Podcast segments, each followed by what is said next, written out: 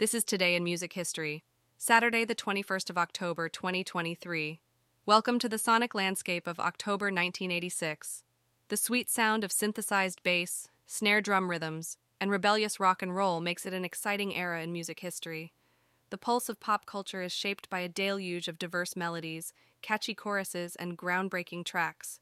Queen of Pop Madonna is known for leaving an indelible mark, and her third studio album, True Blue, is an enchanting blend of dance pop and synth pop.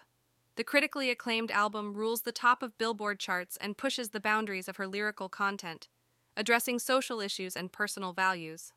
On the other hand, the raw essence of Rebel Spirit is alive and loud with Bon Jovi's Slippery When Wet. This long haired, energetic New Jersey rock band's breakthrough album has carved its place into rock folklore. Its anthems like Livin' on a Prayer and You Give Love a Bad Name are sending air guitars into overdrive across the country. In parallel, the Beastie Boys are shaking up the genre divide with their debut album, Licensed to Ill, blending raucous punk attitude with hip hop beats. The album, with hits like No Sleep Till Brooklyn and Fight for Your Right, is challenging the public perception and bravely planting the seed for the growth of the alternative music scene.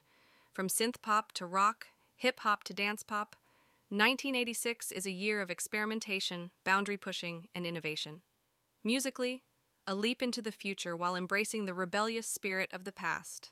The sounds of 1986 remain quintessential to the melodious evolution of music we appreciate today. Tune in tomorrow for another day in the 80s, brought to you by CHEFDR.com.